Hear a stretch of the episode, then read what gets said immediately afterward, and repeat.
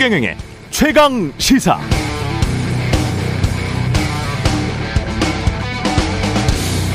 네, 청취율 조사 기간 문자가 많이 오고 있습니다. 일부만 소개해드리면 6734님, 저 드디어 취업했습니다. 아침에 최강 시사 들으며 독서실이 아니라 회사로 향하는 평범한 일상, 저도 합니다. 야, 좋겠습니다. 예, 진심 축하드리고요. 3543님, 예능 라디오만 듣던 세대인데요. 출근길 최강시사 듣고는 이제 시사 라디오만 듣습니다. 잘 듣고 있어요. 라고 말씀하시면서 뒤에 love 이모티콘 붙여주셨고요. 5287님은 거실에 최강시사 크게 틀어놓고 온 가족 아침 먹고 있어요. 늘 듣기만 해서 죄송한 마음입니다. 이번 청취율 조사 전화 꼭 받아서 청취율 상승에 일조하겠습니다. 이렇게 감사의 말씀을 해주셨습니다. 많은 분들이 문자 보내주셨는데 이 밖에도 많은 분들의 응원 문자, 격려 문자 그리고 쓴소리도 잘 받겠습니다. 모두 감사드립니다.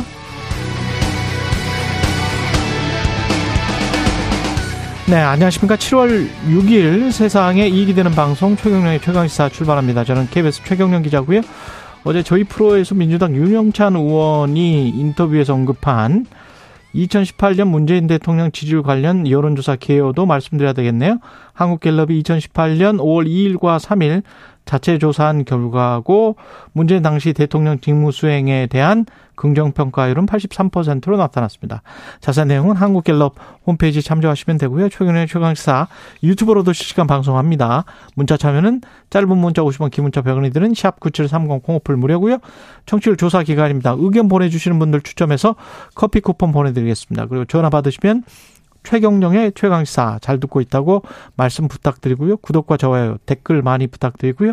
오늘 최강시사 IAEA 보고서에 관련된 국민의힘 입장 장동혁 원내대변인으로부터 들어보고요.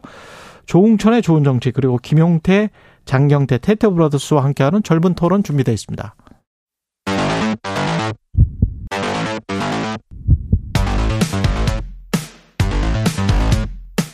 오늘 아침 가장 뜨거운 뉴스 뉴스 unboxing 자 뉴스 unboxing 나왔습니다. 아 시작합니다. 예, 민동기 기자 김민아 평론가 나왔습니다. 안녕하십니까. 예, 안녕하세요. 안녕하세요. 예, 예.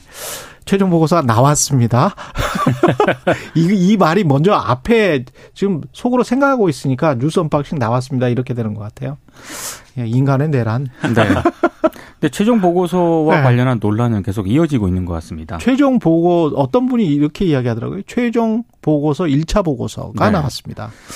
원래는 오염수 시료 분석을 세 번 하기로 돼 있었거든요. 예. 근데 이번에 최종 보고서는 일 한 번만 끝낸 상태에서 최종 보고서를 발표를 했습니다. 음. 아, 그래서 지금 지난해 10월 채취된 2, 3차 이 두 시료에 대한 분석이 포함된 보고서는 언제 내느냐?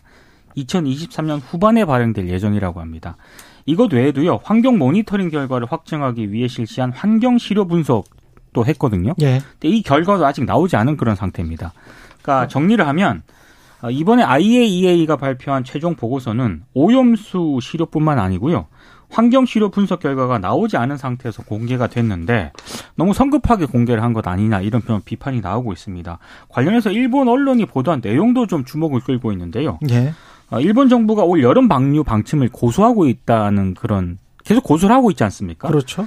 근데 일본 내에서 이게 지금 선거 때문이다라는 그런 언론 보도가 나오고 있습니다. 선거 때문에 빨리 하려고 한다? 그러니까 11월에요. 후쿠시마현 의회 선거가 있고요. 예. 어, 그리고 이제 오염수를 방류를 했을 때 타격을 받는 뭐 이와테, 미야, 미야기, 후쿠시마 음. 세개 현에서 지방선거가 치러지거든요. 11월에. 네. 그러니까 이제 그 전에 이 오염수 방류 문제를 일본 정부가 매듭지으려고 하는 것 아니냐라고 하는 게 싼케이 신문을 비롯한 일본 언론들의 보도인데 이런 점을 감안했을 때 IAEA가 일본 정부의 어떤 그런 입장을 많이 반영을 해서 최종 보고서를 발표한 것 아니냐 이런 의혹도 제기가 되고 있습니다. 예. 그 요새 무- 무슨 말만 하면은 괴담이라고 하니까 대단히 조심스럽게 말씀드려야 되는데 팩트로만 이야기하면 되죠, 뭐. 이 예. 보고서가 그래서 이게 세 차례 시료 분석을 해야 되는데 한 차례만 했기 때문에 다 거짓말이고 못 믿겠다 이게 아닙니다. 그렇죠. 그러니까 좀 더 신뢰성을 아니, 그, 부여해야 그, 되고 명확하게 이야기하죠. 그 오염수만 지금 예, 연구를 해본 거예요. 그렇습니다. 한 차례만 네. 아예 이해 자체적으로 한 거는 딱 한 번 샘플 원래 세 번 하겠다라고 예, 했는데 예. 한 번만 하고 최종 보고서가 발표가 된 겁니다. 오염수만 한 겁니다. 오염수가 생물에 어떻게 영향을 미치는지 이거는 없어요, 아예. 없어요, 보고서에. 예. 그러니까 괴담이라고 자꾸 하니까 다시 말씀드리는데 예. 세 차례 분석을 하면 결론이 다를 것이다 이 얘기하는 게 아닙니다. 결론이 다를 수도 있고 같을 수도 있겠죠. 근데 안 했다는 겁니다. 지금 얘기하는 거의 핵심은 음. 안 하고 지금 보고서를 냈다. 남아 있는데 작업할 게그 해양 생물에 관한 것도 아예 이해는 안 했어요. 그렇습니다. 지금. 정확하게 말씀드리면은 여기서 이제 지금 채취한 시료라는 거는 지금 한 차례 시료 시료 채취한 거는 이제 도쿄전력이 갖고 있는 그 뭐랄까요 그 이그 탱크가 있지 않습니까? 예. 탱크 중에 교반한 것에 해당하는 탱크인 것이고 막 휘전 그렇죠. 거. 맞습니다. 예. 그리고 2차, 섞은 3차, 2차, 3차 시료 채취해야 되는 거는 그 하기 전에 이제 어떤 건가를 봐야 되는 것이고 그 두 개의 결과를 비교하고 분석하고 이런 걸 통해서 교반을 해가지고 하는 것이 이제 마- 이 어떤 효과를 가져오느냐 검증해야 되는 거지 않습니까? 그래서 그런 것들이 빠져 있는 것이고 그다음에 여기에 더해서 환경 시료 채취한 거에 대해서도 분석 안 했다고 하는 게 바닷물하고 해양 퇴적물, 어류, 해조류 대상의 환경 시료 채취한 거 얘기하는 거예요. 음. 그러니까 여기에 대해서도 분석이 안 됐다라고 하면은 이제 여러 가지 더 이제 좀 광 범위한 내용의 어떤 분석이 빠져 있는 그런 보고서다라고 얘기할 수밖에 없는 것이고 다만 이 분석을 해도 결론은 같을 수 있는데 어쨌든 신뢰성의 문제라는 것을 얘기를 하는 것이고요. 그 다음에 지금 말씀하신데 이게 결국은 배출 시스템에서 알프스를 중심으로 한 배출 시스템이라고 하는 하나의 기계에 대한 성능을 일본 정부가 주장한 것에 대해서 그러한 성능이 맞는지 그 성능대로 작동하면은 인체에 무해한 정도의 어떤 이 방사성 물질이 나오는 것인지 등을 이 확인한 것이고 그것이 다 맞는다는 전제를 가지고 놓고 하더라도 이후에 이제 해양 생태계에 어떤 영향을 미치는지는 추가적인 추적 조사나 광범위한 어떤 연구가 필요한데 그것이 너무 부족하다라는 이 과학자들의 지적이 있습니다. 제가 하는 지적이 아니라 과학자들의 지적입니다. 그렇기 때문에 이 보고서가 나왔다고 해서 IAEA 보고서 나왔으니까 아 이제 끝이다. 모든 과학적 논란은 종결됐다. 이게 아니라 이 보고서가 신뢰성 있고 대단히 좋은 내용이라고 할지라도 확인해야 될 것들이 남아있다라는 얘기거든요. 그러면 지금 정치권 논의도 그렇고 정부 간 논의도 그렇고 그 남아있는 것들을 그러면 어떻게 할 것이냐. 즉 IAEA 보고서에서 미진한 부분은 뭐고 그 미진한 부분은 앞으로 어떻게 채워갈 것이고 그리고 그 외에도 확인해야 될 것은 뭐고 그것과 관련해서 정부가 어떻게 협력하고 이런 얘기를 해야 되는데 지금 정치권 분위기나 이런 걸 보면 여당은 무슨 얘기만 하면은 괴담이라고 하는 거에 넘어서서 이제는 윤석열 대통령 탄핵을 하려고 그런 주장을 한다 이렇게 얘기하지 않습니까? 이 정권이 윤석열 정권이지 후쿠시마 정권입니까? 그건 아닌데 왜 그렇게 얘기를 하느냐 이런 거고요.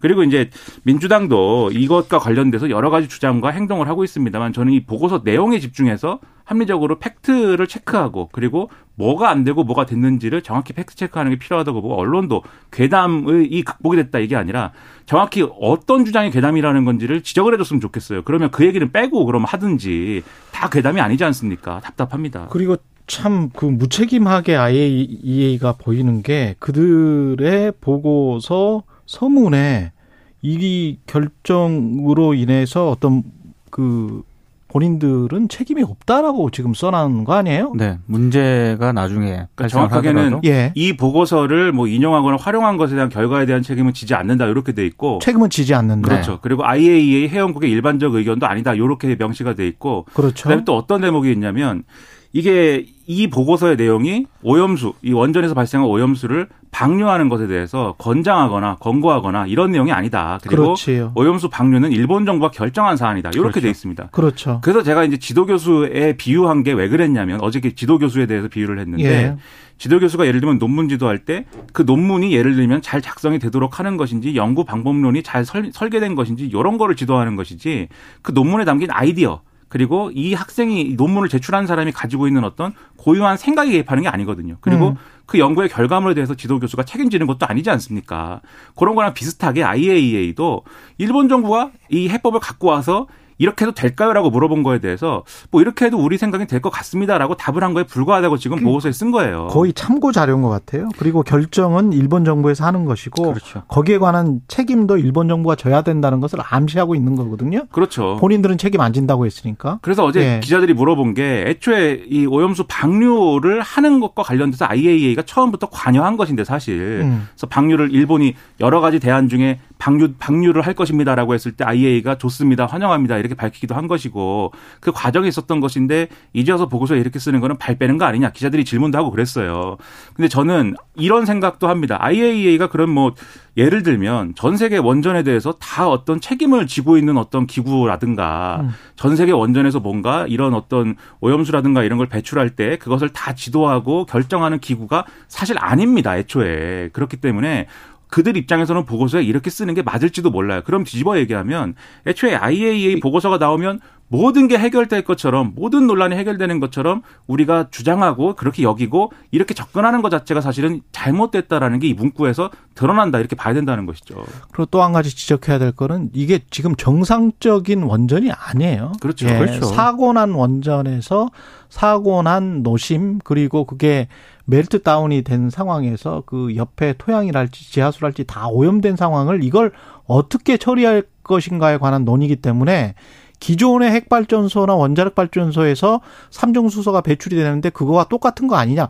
뭐 이런 식으로 비교하는 거는 말이 안 됩니다. 이거는 사고가 난 원전이기 때문에 특별하게 지금 계속 뭐 시료도 채취해보고 해양생물과의 관계도 그 전혀 다른 거거든요. 그래서 그래서 지금 현재 한국의 원자력 발전소에서 하고 있는 그 행위와 이 행위를 똑같이 등치시켜서 아 비슷하니까 상관없다 이런 식의 논리는 과학적이지 않습니다. 그리고 하나만 더 말씀드리면 예. 또 자꾸 괴담이라고 하니까 이런 얘기를 한다고 해서 후쿠시마 오염수가 바로 한국 해안에 도달해 가지고 그거 먹으면 우리가 다 죽습니다. 이렇게 얘기하는 게 절대 아닙니다. 그게 음. 아니고 그게 아니고 그런 얘기가 아니고 누, 누차 이야기했죠. 거기에 네. 관해서는 자연 정화랄지 이런. 것들도 충분히 설득력이 있다. 제가 희한하다고 생각하는 거는 국민의힘이라든가 여당에서 이제 전문가들 불러서 토론회 이렇게 열어가지고 의견을 막 교환하고 이런 거 좋은데 거기서 나오는 얘기를 보면은 이렇게 처리를 해서 온 오염수를 마셔도 예를 들면은 뭐 평생 마셔도 방사 이 그 뭡니까 엑스레이 한번 찍는 정도이다라고 얘기를 한다든지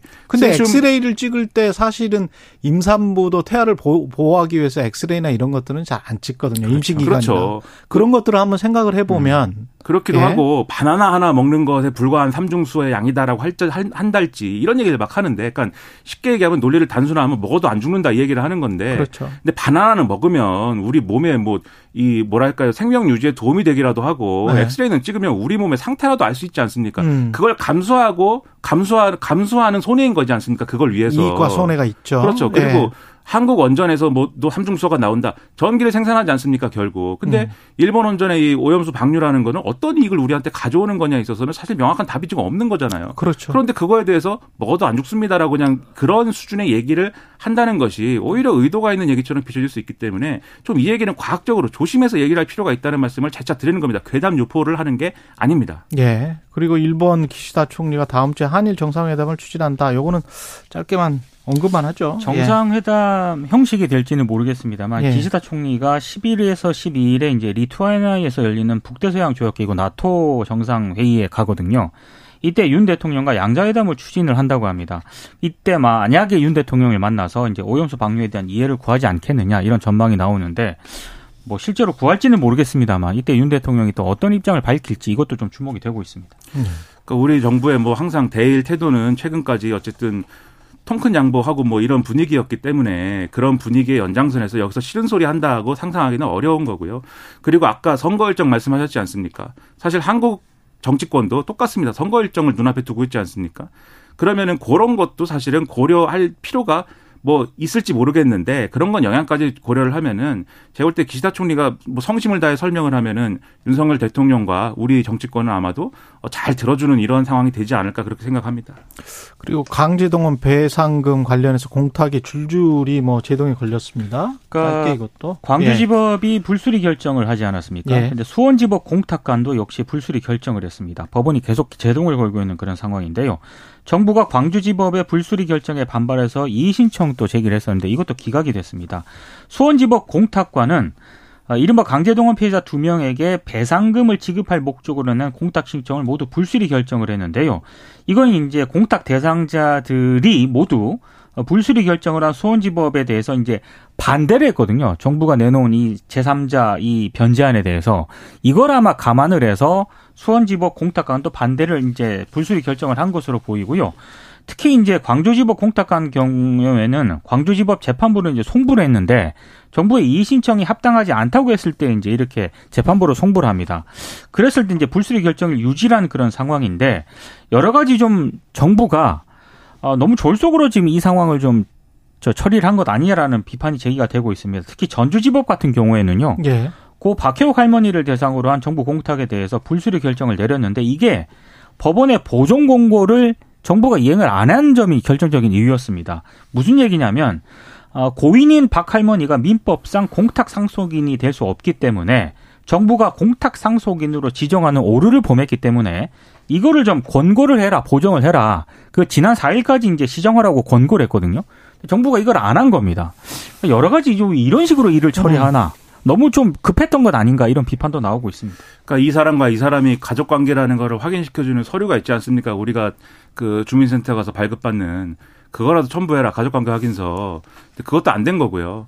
그리고 누차 뭐 어제도 말씀드렸는데 결국은 민법상에 당사자가 동의하지 않는데 어떻게 대의 변제가 되느냐 요거거든요 결국. 근데 지금 정부는 정부하고 재단은 우리가 법적 검토 다 했는데 그 문제 없다 이렇게 얘기를 하고 있어요. 근데 정작 법원은 지금 아니다라고 얘기를 하고 결국 이의 신청한 거에 대해서는 법원이 한 번 더 다뤄야 됩니다. 지금 공탁관이 어쨌든 기각을 했지만 기각한 게 맞는지 한 번 더 다루고 거기서 이의 신청이 또어이 기각되는 게 맞다라는 판단이 내려졌을 경우에 또 재단이나 이 정부가 항고할 수 있어요 또. 그럼 그걸 또 해야 됩니다. 그래서 저는 애초에 그러면 무리가 있다라는 것을 몰랐을까라는 의문이 자연스럽게 드는 거고요. 무리가 있다는 걸 알면서도 이렇게 밀어붙이는 별로 이렇게 준비가 안 된 상태에서 밀어붙이는 또 저희는 뭐냐. 자꾸 이런 생각이 든다는 것이죠. 이게 다른 대법, 대법 간의 무슨 판결 이런 거는 뭐 우리 법 연구에다 이런 얘기라도 했는데 이거는 뭐 어떤 설명이 가능하겠습니까? 잘 이해가 안 됩니다. 그리고 검 어, 경향신문이 이게 검찰의 수사보고서를 입수를 한 거죠. 그렇습니다. 이명, 박 정부 때 MBC 장악 배후에 청와대 홍보수석실이 관련돼 있다. 이게 아예 검찰의 수사보고서에 나와 있는 내용이었군요. 이게. 그러니까 수사보고서를 입수해서 보도한 내용을 보면은요. 예. 2010년 3월 2일에 국정원이 작성한 MBC 문건이 있는데 이 음. 문건은 청와대 홍보 수석실이 실질적인 문건 작성 지시자로 추정된다라고 검찰이 명시를 했고요. 검찰의 수사보고서에 그렇습니다. 이 문건을 보면은 그때 MBC 간부진 인적 쇄신, 노조 음. 무력화 및 조직 개편, 소유 구조 개편 이렇게 3단계에 걸쳐서 MBC를 와해하려는 그런 세부 계획이 거고 예. 그때 홍보 수석은 이동관이고 이동관 수석이었습니다. 근데 한 가지 좀 특징적인 거는요. 문건 작성에 관여한 직원, 국정원 직원들의 진술을 하지 않았습니까? 예. 이 검찰 조, 조사를 보니까 MBC 담당 국정원 아이오 정보수집관이 예. 검찰에서 이 문건은 원래 청와대 홍보수석실에 보고하기 위해서 만든 것인데 홍보수석 이동관은 이 문건을 한 번 보고 버리려고 만든 게 아니라 MBC에 전달해서 정권 구미에 맞는 프로그램을 방영을 하고 친정부적인 사람을 출연시키려고 하는 것이다. 이동관과 김재철 당시 MBC 사장이 엄청 친한 사이다. 이렇게 진술한 내용도 명시가 되어 있습니다. 야. 그리고 이거 외에도 뭐, 예. 뭐 경향신문에다가 광고 수주 내역이나 이런 것 국정원한테 알아오라고 그랬는데 국정원이 아, 내가 이거 왜 해야 됩니까? 이거 나중에 문제되면 책임지실 겁니까? 이렇게 항명을 해가지고 결국은 안 됐고 결국은 이제 안 됐는데 이후에 이 당시 이제 청와대 홍보수석실에서 다 알아보는 경로가 있으니까 더 이상 시키지 않겠다 이렇게 얘기했다는 그 보도도 지금 있는 거거든요. 네. 당시에 왜 중앙지검은 제대로 시- 수사를 안 했어요, 이걸? 당시 이제 17년. 제대로 수사를 안 했다라기보다는 예. 언론 비서관실 행정관으로 일한 사람들 있지 않습니까? 예. 이 사람들을 참고인으로 조사하는 참고인이었다. 끝내버렸습니다. 그리고 행정관들이 모두 검찰에서 홍보수석으로부터 직접 지시를 받은 적은 없었고 모두 박흥신 당시 언론 비서관으로부터 지시를 받았다. 이렇게 진술을 했거든요. 방송법 위반 사안일 수도 있을 것 같은데. 그리고 예. 이 정도 사안을 수석이 관여를 안 하고 뭐 밑에 있는 비서관이 다 했다 그러면 그걸 음. 누가 상식적으로 납득할 어렵죠. 수 있겠습니까? 예. 그런데 그 여기서 또 볼 수 있는 게 이 정부의 인사 원칙은 그러면 기소 여부인 것입니까? 그러니까 이동관 홍보석이 어쨌든 이런저런 논란에 그 당시에 여러 가지가 묶였었다라고 하면은 영- 연루돼 있는 것으로 의심된다고 하면은 방통위원장 자리에 내정이 사실상 됐다라고 모두가 지금 왜냐하면 내정을 한 적이 없기 때문에 내정을 했다 내정이 됐다라고 모두가 믿는 이 상황을 방치하면 안 되지 않습니까? 아니다라고 하든가 모두가 믿는 이상. 그렇죠. 다른 예. 사람을 내정을 합니다. 얘기를 하든가 그게 자연스러워 보이는데 지금 마치 문제가 없다는 듯이 문제가 없다는 듯한 태도거든요. 기소가 안 됐기 때문에 기소가 되면은 있는 사람도 면직을 시키고 이 내용이 있는데 기소가 안 된 사람은 시키고 뭐 이게 맞는 기준인가라는 의문이 있고요. 거기다가 또 유인촌 전 장관이 또 오늘 뭐 특보로 임명이 된다는데 용산 대통령실에 예. 이게 이, 이명박 정권인가요? 이분이 예를 들면 문학의 블랙리스트나 이런 것들에 관여한 거 아니냐는 의혹이 있는데 왜 의혹이냐면 이분은 이것은 사실이 아니다라고 지금 주장하고 있기 때문에 문학에 불링했을 때 관여한 바 없다고 하기 때문에 찍지 마. 뭐. 그렇죠. 그렇죠. 뭐그 소리 지르는 것도 있고 뭐 여러 가지 논란도 있었습니다만은 이런 전반적인 상황이 국민들에게 어떤 인식을 심어줄 것이냐. 이게 언론을 옥죄고 뭔가 이 문화계라든가 방송계 일반을 좀 뭔가 어- 억압을 해서 입맛에 맞는 길들이기를 하려는 거 아니냐라는 그런 의심이 있을 수가 있어요. 중국이나 북한도 아닌데 찍지 마. 그런 예. 방향으로 가면은 안 되겠다 이런 말씀 드리겠습니다. 국정감사장이었습니다. 예. 네. 재밌습니다. 예. 이동관 수석과 그 전 수석과 관련해서는 무슨 각종 무슨 문제 보도 해가지고 조치를 하고 문화특보는 찍지 마 출신이고 재밌네요. 뉴스 unboxing 민동기 기자 김민아 평론가였습니다. 고맙습니다. 고맙습니다. KBS 1라디오 최경영의 최강시사 듣고 계신 지금 시각 7시 40분입니다. 오늘 하루 이슈의 중심. 당신의 아침을 책임지는 직격 인터뷰. 여러분은 지금 KBS 1라디오 최경영의 최강 시사와 함께하고 계십니다. 네, IAEA 보고서 발표 이후 어제 여야 모두 긴급 의원총회 열었는데요. 국민의힘 의원총회에서는 어떤 이야기들이 나왔을지 장동혁 국민의힘 원내대변인과 이야기 나눠보겠습니다. 안녕하세요. 네, 안녕하세요. 장동혁입니다. 예, 어, 어제 긴급 의원총회에서는 이 관련해서 보고서 내용이 세밀하게 좀 논의가 됐습니까? 어, 세밀한 보고서의 내용보다는 예, 일단 우리 정부가 최종 보고서에 대해서 자체적으로 검토하고 예, 어, 종합적인 평가 결과를 내놓아야 된다라고 그리고 그때까지 이제 저희들은 그 최종 보고서의 내용에 대해서는 그때까지 지켜보기로 했습니다. 그리고 상시 모니터링 시스템을 강화하기로 했고요. 그래서 한일 협력 체계뿐만 아니라 어, 국제사회와 서로 소통하고 협력할 수 있는 채널을 구축해야 된다. 그런 의견들도 나왔습니다. 예, 그리고 이제 수산물 수입에 대해서는 국민이 안전하다고 느낄 때까지 수산물 수입을 허용하지 않는다는 입장을 재확인했고요. 예, 어민이나 수산업자들을 지원할 수 있는 종합적인 대책 마련을 어, 정부에 이제 건의하고 사실상 뭐 그 부분은 월요일 날 당정 간담회 당정 협의를 하면서 이미 당에서 정부에 건의한 내용들입니다. 예. 근데 아이 최종 보고서 관련해서 그 부분은 어떻게 보셨는지 궁금하네요. 그 서문 밑에 보면 우리는 책임지지 않는다. 뭐 그 부분은 예. 어, 당연한 문구라고 생각합니다. 왜냐하면 IAEA는 방류를 허가하는 기관이 아니라 예. 과학적인 검증을 하고 그 결과를 가지고 자문하는 기구입니다. 방류를 할지 말지 그것이 안전하다고 나오더라도 방류를 할지 말지 아니면 어, 안전하지 않다고 하더라도 방류를 할지 말지 결정하는 것은 주권 국가인 일본이 결정하는 것이고 음. 그에 대한 모든 책임은 일본이 지는 것입니다. 그리고 일본이 계획한 대로 방류 계획대로 방류를 한다면 안전하다고 했지만 그것이 제대로 지켜질지도 알 수 없고 그 모든 책임은 일본에게 있고 모든 것은 일본의 에, 관리하에 되는 것이기 때문에 IAEA가 그에 대해서 법적 책임을 지지 않는다고 하는 것은 당연한 것을 문구에 넣어둔 것이라고 생각합니다. 근데 국민의힘은 이 보고서가 처음에 나왔을 때 겸허히 받아들이겠다고 했는데 네. 겸허히 받아들이겠다는 거는 그럼 뭘 받아들이겠다는 거예요? IAEA는 검증을 지금 보니까 제대로 안 한 것 같잖아요. 오염수 시료 채취 딱 한 번 한 것이고 자체적으로 그리고 2차, 3차 결과는 나오지도 않았고 오염수가 해양 생물에 미치는 영향과 관련해서는 IAEA는 지금 뭐 관여한 바 없다라고 지금 이야기를 하고 있는 것이고 그러면은 뭘, 뭘 겸허히 받아들입니까? IAEA 보고서에?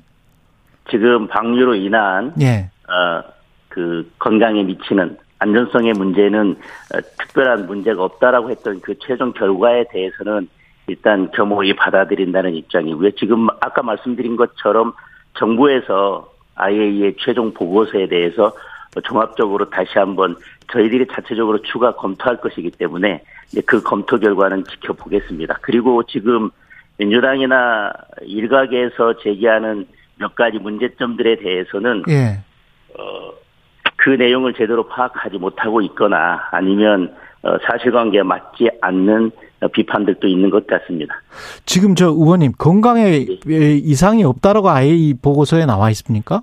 지금 말씀하신 건강 건강의 그러니까 안전성에 대해서 예. 그것이 어 그 영향이 미미하다라고 지금 최종 그 보고서에 돼 있는 것으로 지금 언론에 보도되고 있기 때문에 아니 해양 생물에 관한 그 연관성을 자체적으로 조사도 안 했는데 건강에 영향이 없다. 건강에 건강 영향이 미미하다 이런 어, 말을 보고서에 넣을 수가 있는 겁니까? 그게 과학적입니까? 지금 그 내용에 대해서는 예.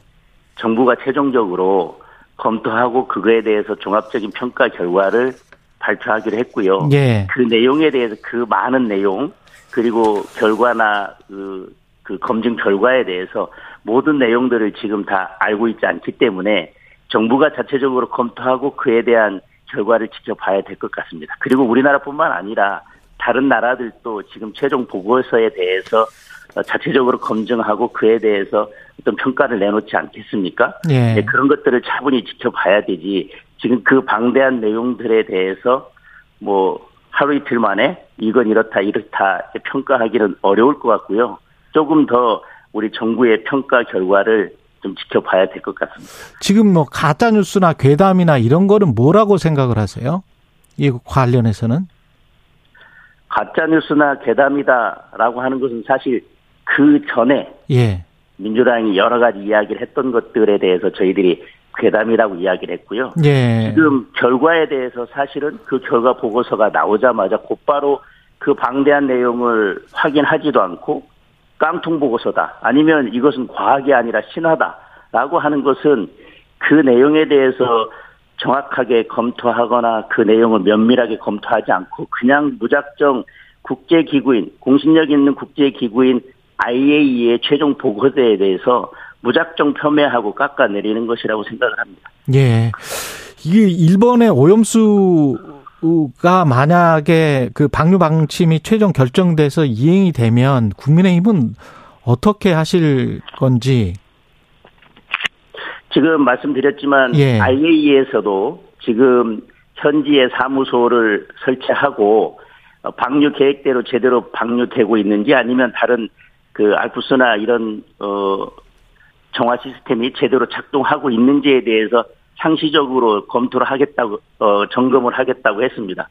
그리고 저희 국민의힘도 어, 그리고 또 정부도 어, 방류가 결정이 된다면 그에 대해서 저희들도 점검하고 감시하는 시스템을 강화하고 그런 정보나 그런 시스템 점검에 관해서 일본과도 협력하는 체제를 구축하고 다른 국제사회와 다른 나라와도 소통하고 협력하는 체계를 구축해서 감시 체제를 강화해 가겠다. 는게 일단 기본적인 입장이고요. 그로 인해서 어, 어민들의 피해나 그런 부분이 있으면 정부가 할 수 있는 모든 대책을 강구해서 어민들을 지원하겠다는 것이 지금 기본적인 입장이라고 할 수 있겠습니다. 지금 어제 최재형 국민의힘 의원도 그런 말씀 하시던데 어윤수 사안이 정서적인 관점에서도 좀 접근해야 된다라고 지적을 했고 여당이 국민 불안을 이제 괴담으로 치부한다든가 뭐 과학을 이야기를 많이 하는데 사실 의원님도 잘 아시지만 우리 인간이 모르는 분야도 굉장히 많잖아요. 사실은. 네네. 예. 그 과학으로서 우리가 알면 우리가 신이지 뭐 인간이겠습니까? 우리의 미미한 존재인데 우리가 무지의 영역이 굉장히 많고 이 분야는 사고가 난 다음에 이 오염수를 어떻게 처리할 것인가 인류가 한 번도 직면해 보지 못한 문제를 지금 논의를 하고 있는 거잖아요. 네. 그냥 과학으로 이게 모든 게 다 설명되지는 않는데 과학만 가지고 이야기를 하는 게 이게 가능한지도 잘 모르겠고.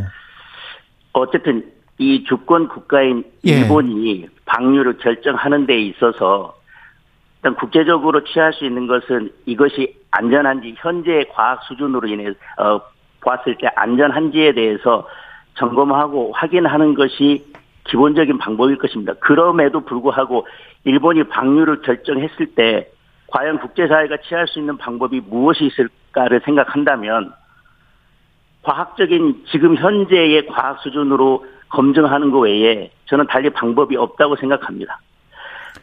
모든 국민들이 아마 아니면 뭐 다른 어, 이 세계 모든 나라의 사람들이 그리고 일본 국민들 중에서도 상당수가 이 오염수를 방류하지 않는 것에 찬성을 하고 방류하지 않는 것이 더 좋다고 생각할 수도 있습니다. 그렇지만 일본이 방류를 결정했을 때 대한민국을 비롯해서 다른 세계 다른 나라들이 선택할 수 있는 것은 우선 과학적으로 검증을 하고 그것이 안전한지 여부를 검증하는 것일 겁니다.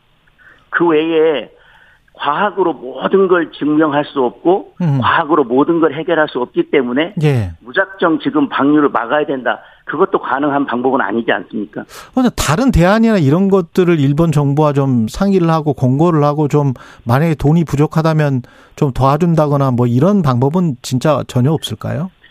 다른 방법을 강구한다고 하는데 사실 예. 지금 과학자들은 음. 어, 알프스에서 걸러지지 않는 다핵종 그것은 결국은 삼중 수소인데 삼중 수소는 해양에 방류해서 어, 해양의 물과 희석시키는 것이 안전한 방법이라고 이야기를 하고 있지 않습니까? 예. 그런데 그냥 그 방법에 대해서는 우리는 심정적으로 아니면 감정적으로 이것은 어, 불안하고 받아들일 수 없기 때문에 다른 방법을 선택한다고 하는데 그렇다면 또 그 이야기를 할 것입니다. 다른 방법을 선택하면 그것은 또 과학적으로 안전하냐? 그것은 또 믿을 수 있냐? 똑같은 논쟁에 휘말릴 거라고 생각을 하거든요. 예. 지금 삼중수소 문제에 대해서는 물에 희석하고 다시 또 바다로 방류해서 희석하는 방법이 현재로서는 안전한 방법이라고 지금 알려지고 있기 때문에 이 문제에 대해서 무작정 다른 대안만 찾자, 다른 대안을 찾아야 된다라고 하는 것도 현재로서는 어, 뭐 이렇게 합리적이고 어, 받아들일 수 있는 대안은 아니라고 생각합니다.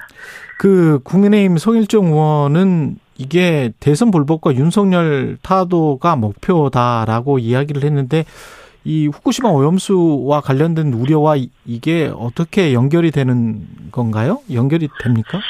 지금 그것은 예. 광우병, 그 다음에 천안함 사드, 이 지금 그리고 후쿠시마 오염수와 관련된 선전 선동과 이게 일련의 과정들을 보면서 나온 말씀인 것 같습니다.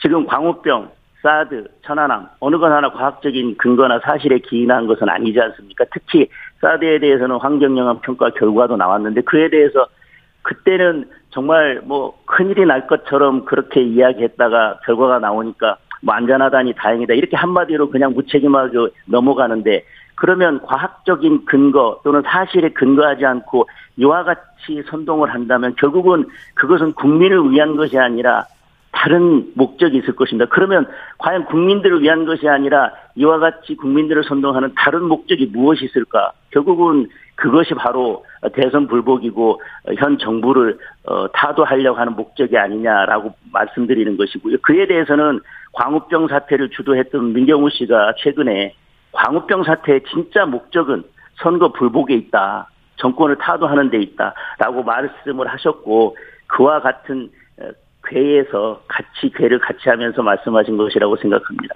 예. 그 후쿠시마 오염수 청문회는 무산 된 겁니까? 그러면?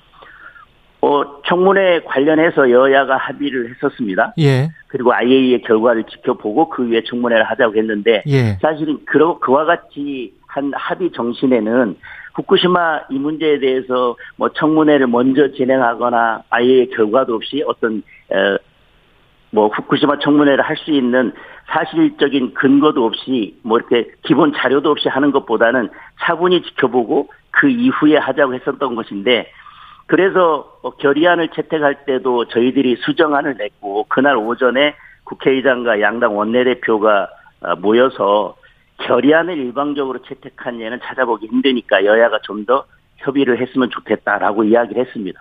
그래서 음. 저희들도 수정안을 주면서 이 수정안을 가지고 논의를 하자겠는데 예. 민주당이 일방적으로 하겠다고 했고 그렇다면 일방적으로 자꾸 후쿠시마 문제에 대해서 야당이 이렇게 일방적으로 강행 처리하는 것은 좀 차분히 지켜보고 그 이후에 논의하자고 했던 청문회의 정신과도 배치되는 거기 때문에 만약에 강행 처리를 하면 후쿠시마 청문회에 대한 양당의 합의는 파기된 걸로 보겠다 라고 통보를 했음에도 불구하고 사실상 바로 강행 처리를 한 것 아니겠습니까? 그것은 시간을 두고 뭔가 어, 국민들에게 진정 도움이 되는 그런 결의안을 채택하자는 것보다는 그 주 주말에 장외 투쟁을 하기 위한 명분을 쌓기 위해서 결의안을 채택한 것이라고밖에 볼 수 없고 그것 자체가 저희들이 이미 통보했지만 후쿠시마 청문회를 합의했던 본래의 정신을 파기한 것이라고 생각하고 있기 때문에 예. 다시 협상의 여지는 없을 것 같습니다. 국민의힘 장동혁 원내대변인이었습니다.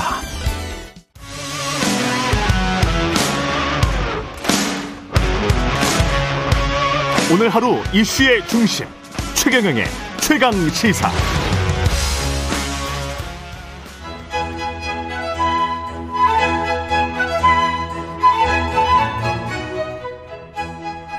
네, 월간 조홍천의 좋은 정치, 누구의 눈치도 보지 않고 거침없는 쇄신을 조언하는 정치권의 미스터 순소리, 더불어민주당 조홍천 의원과 함께 오늘도 뜨거운 현안들 들여다보겠습니다. 더불어민주당 조홍천 의원 나와 계십니다. 안녕하세요. 네, 안녕하세요. 예. 민주당은 뜨거운 현안이 추미애, 추미애 전 대표가, 예, 여러 가지 말씀을 많이 하십니다. 예, 관련해서 그 본인이 사, 그 사퇴 사표를 낸 게 아니다. 문재인 전 대통령이 어, 사실상 당의 에, 어떤 명령이다. 그래서 떠밀렸다. 네. 뭐 이런 이야기. 뭐 관련해서 여러 가지 이야기들이 지금 계속 나오고 있는데요. 네. 뭐 어떻게 받아들이세요? 음,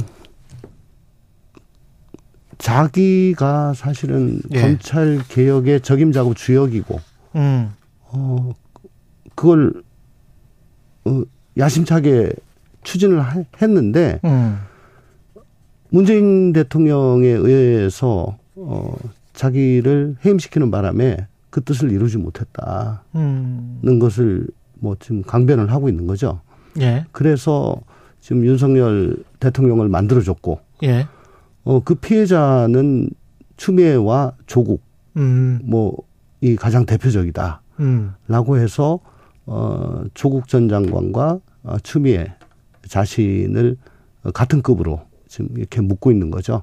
추미애와 조국을 같은 급으로 예, 예. 그렇게 해서 노리는 것은 노리는 어, 게 있다면 우리 당 내부의 예. 강성 지지층들은 예, 검찰 그러면 이제 아직도 진절머리를 내고 있고, 예, 어, 개혁을 반드시 해야 된다. 그거 예. 봐라. 그때 검찰 개혁하지 않았기 때문에 음, 검찰 개혁을 못했기 때문에 못했기 때문에 어설프게 했기 때문에 예, 지금 뭐 자고 일어나면 압수수색하고 네. 맨날 사람 뭐 영장 치고 예, 뭐 야당만 들고 파고 음, 여당은 손도 안 대고 있고 음.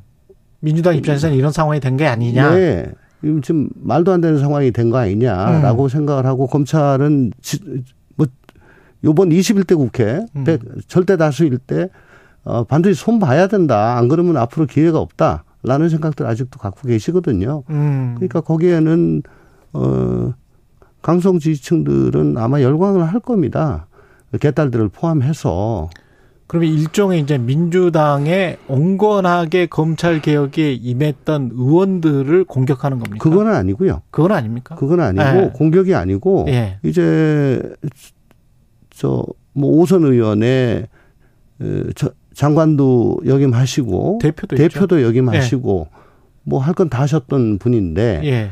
정치 재개를 지금 하시려니까 음. 명분도 필요하고 또 근거지도 필요하잖아요. 예. 그러니까 어, 소위 그 강성 지지층들을 음. 다시 어, 자신의 어, 지, 음. 저 지지층으로 이렇게 데리고 오려고 하는 뭐 그런 걸로 보여지죠. 그 근거지는 추미애 혼자입니까? 아, 제가 보기에는 음. 이 탕난이라고 있습니다. 탕난. 탕난. 예. 알을 맡긴다는 거죠. 예.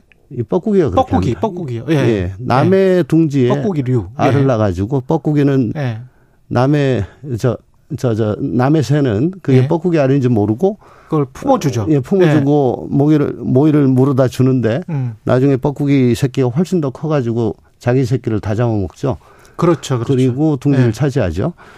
어 일종의 탕난 정치. 그러니까 탕난 민주당, 정치를 민주당 내에서 시도하고 있다. 민주당의 그 강성 지지층들을 어, 포섭하려는 탕난 정치로 보여집니다. 그래서 데리고 갑니까? 저는 동지를? 민주당 내에서 정치를 하려는 마음은 없는 것 같습니다. 아, 신당을 만드는 겁니까? 예, 지금 뭐 문재인 대통령까지 이렇게 비난을 하고 음. 뭐 전방위적으로 난사를 하고 있지 않습니까? 예. 그래서 결국은 어, 조국 장관과 예. 손을 잡지 않을까 어, 아. 그렇게 생각합니다. 그렇군요. 오늘 이 저기 저 분석은 예 재밌습니다. 예, 개인적인 분석입니다. 개인적인 분석 시점은 지금 시점이 맞습니까? 근데 시점은 왜 지금 시점일까요? 이제 한 열 달 남았죠. 열 달밖에 안 남았기 때문에. 예. 근데 이분이 뭐 국회의원 한 번 더 하는 게 음. 최종 목적지는 아닐 거고요. 예. 아마 어, 더큰 꿈을 예, 다음번 대선 대권을 예, 위해. 대권까지도 생각을 하고 계실 거 아니겠습니까? 예. 그러니까 든든한 그 베이스 캠프가 필요하시겠죠. 그런 그 그러면 정치적으로 정치 공학적으로 먹힐 거다라고 생각하십니까? 첫 번째는. 그건 뭐 네. 추 장관 자신은 아마 이게 뭐 먹힐 거라고 생각을 하고 계시니까 이렇게 하고 음. 계신 거 아니겠습니까? 음 근데 어쨌든 지금 우리 당내 강성 지지층들은 어, 추 장관 굉장히 지금 옹호하고 있는 그런 상황으로 지금 보여지고요. 예. 특히 뭐 이낙연 대표를 공격하고 그렇게 하니까 그 말은 뭐 그 비슷한 연장선상에서 들어야 될까요? 그러니까 배, 매불쇼에서 그랬던 것 같아요. 유튜브 매불쇼에서 그 이낙연 이낙연 이재명 대표가 말했죠. 백지장도 맞들면 낫다. 그랬는데 아니다. 방향이 다르면 백지장을 맞들면 찢어진다 백지장이. 그게 이제 어떤 의미입니까? 이재명 음. 대표는 어떻게든 뭐 지금 당권을 쥐고 있으니까 어떻게든 끌어안고 예. 어, 통합으로 해가지고 당력을 모아 가야 되는 그런 입장인데 인데 비해서 어, 추 장관은 선명성을 강조하고 아. 어, 저런 저 어, 좀 결이 다른 사람하고는 갈 필요가 없다. 이낙연 전 대- 대표로 상징되는 네. 이른바 뭐 온건파라고 해야 될까요? 하여간 그쪽이랑은 뭐 여름 과일들하고는 예. 예. 같이 갈 필요가 없다. 뭐 여름 과일, 여름 과일들, 예. 예, 여름 과일들과는 같이 갈 필요 없다. 예. 뭐 만약에 이렇게 신당이 만, 만들어지면 어떤 또 하나의 어떤 팬덤이 또 생길까요? 어떻게 보세요? 그래서 어, 탕난 정치라고 제가 생각을 하는 건데 민주당은 굉장히 흔들, 그렇죠. 지금 안 예. 그래도 뭐 취약한 상황에서 예, 이게 구심력이 아니고 이- 이게 구심력을 가장한 원심력으로 작용을 하게 되면 원심력으로 작용할 예, 것이다. 굉장히 혼란한 상황으로 빠지게 되겠죠. 이상민 의원이 말한 유쾌한 결별과는 또 다른 지금 어떤 포지셔닝이라고 해야 될까요? 유쾌한 그렇죠. 그거는 뭐 여러 이상민 의원은 아니 지금 그 그거랑 결이 완전히 다르죠. 완전히 다르죠. 예, 예, 완전히 다르죠. 이상민 의원은 이거 어떤 생각에서 유쾌한 결별을 이야기를 한 아, 거예요? 그러니까 아마 어, 우리 뭐 이상민 선배하고 자주 뭐 얘기도 하고 예. 뭐 의견도 나누고 하는데 요즘 좀 많이 힘들어하신 것 같아요. 음. 예, 좀 이- 도대체 생각이 같은 게 별로 없다 이렇게 좀 생각을 한 것이 하시는 것 같습니다. 지금 그러면 민주당은 유쾌한 결별 이야기도 나오고 탕난 이야기도 나오고 당나는 저 개인적인 아 겁니다. 개, 예. 개인적인 생각도 나오고 하여간 그렇게 된다면 백지장을 맞들면 낫다라는 그 분위기가 아니고 어떤 좀, 아, 언젠가는 찢어질지도 모른다라는 어떤 심리적으로 그래서 대비해야 될지도 모른다라는 그런 생각을 가지신 의원분들이 꽤 있는 거예요. 저, 아니, 그니까, 백시장 맞들면 낫다는 거는 저도 네. 음. 사실은, 어, 이낙연 전 대표의 입장에서는 음, 이재명 대표 1년에 대한 평가, 어, 생각, 음, 여기에 대해서 근본적으로 지금 좀 차이가 많을 거예요. 예, 그게, 아, 어, 그, 그걸 좀, 저, 좁히지 않은 상태에서 만나가지고 차 마시고, 그래, 열심히 하자, 어, 뭐, 이렇게 하는 건별 의미가 없다고 생각을 하시니까, 음, 아마 뭐 만나긴 만날 거다 이런 정도의 어, 뜻을 보이시는 거 아니겠습니까? 예, 만약에 제3자가 지금 대표고 음, 이재명 저 대표도 또 이낙연 대표도 예를 들어 뭐 두 분 다 상임 고문이다. 라고 했을 때 우리 만나 가지고 지금 현 체제를 뭐 지원하자라고 했으면은 뭐 그건 흔쾌히 아마 만날 수 있었을 거예요. 음. 상황이 조금 이해, 이해가 되시나요? 예, 예, 예. 근데 어쨌든 한쪽은 당권을 잡고 있고 예, 지금 1년 동안 지금 해왔고 네. 혁신위가 떠 있는 상황인데 음, 음. 만나 만나자 음. 백지장도 맞들면 낫다. 예. 그러니까 내가 하고 있는 쪽으로 지금 계속 갈 수 있도록 당신이 좀 도와달라. 음. 근데 거기에 대해서 지금 동의를 그 동안에 저 선문답 하시듯이 음. 뚝뚝 던진 말씀. 음, 어, 윤 정권이 저렇게 폭주하는 데 대해서 민주, 민주당도 책임이 있다. 음. 뭐 그런 말씀 하시지 않습니까? 예. 그러니까 동의 안 하신다는 말씀이시잖아요. 그, 그렇게 들리죠. 그렇죠. 예. 그러니까 그런 상태에서 만나가지고 어떻게 백지장을 맞들겠냐. 좀 구체적인 뭐가 나와야 된다. 아니, 그러니까 어, 구체적인 뭐가 협의가 돼야 된다. 그 사전에 아니 그러니까 예. 저 저 민주당의 공과 혹은 음. 방향 에 대해서 어느 정도 공감대가 있어야 될 것 아니냐라고 생각을 하실 것 같아요. 이낙연 음. 대표는. 어, 그래야지 뭐 만나가지고 뭐 얘기를 하지. 예. 그냥 무작정 도와달라. 예. 그건 좀 힘들다. 라는 생각을 하시는 거 아닌가 싶습니다. 이낙연 전 대표 이후 이제 귀국 이후에 혁신이와 그 전에도 그랬는지는 모르겠습니다만 혁신이와 관련된 보도나 이런 내용들이 지금 별로 안 나오는데 네. 뭐가 지금 진행은 되고 있는 겁니까? 매주 화요일 날, 음. 어, 뭐, 아마 발제가 되고, 예, 화요일 날 발제가 예, 되고 금요일 날 다시 만나서, 예. 뭐 어느 정도 그게 숙성이 되면은 발표를 하고 숙성이 안 되면 다음 주로 넘기고 뭐 그런 시스템으로 일주일에 두 번씩 만나는 걸로 알고 있는데 예. 이번에는 뭐 꼼수 탈당을 가지고 지금 뭐 논의를 하고 있다고 언론에서 얘기를 그렇죠. 하고 그렇죠. 있어요. 2호 계획안. 저번에는 이제 불체포 특권 포기. 그렇죠. 근데 이게 제가 보기엔 물론 그게 뭐 큰 문제입니다. 네. 큰 문제긴 하지만 음. 어 우리가 사실 뭐 도덕성 상실이라든가 뭐 당내 민주주의의 문제라든가 팬덤의 문제라든가 이런 사실 기본적인 문제.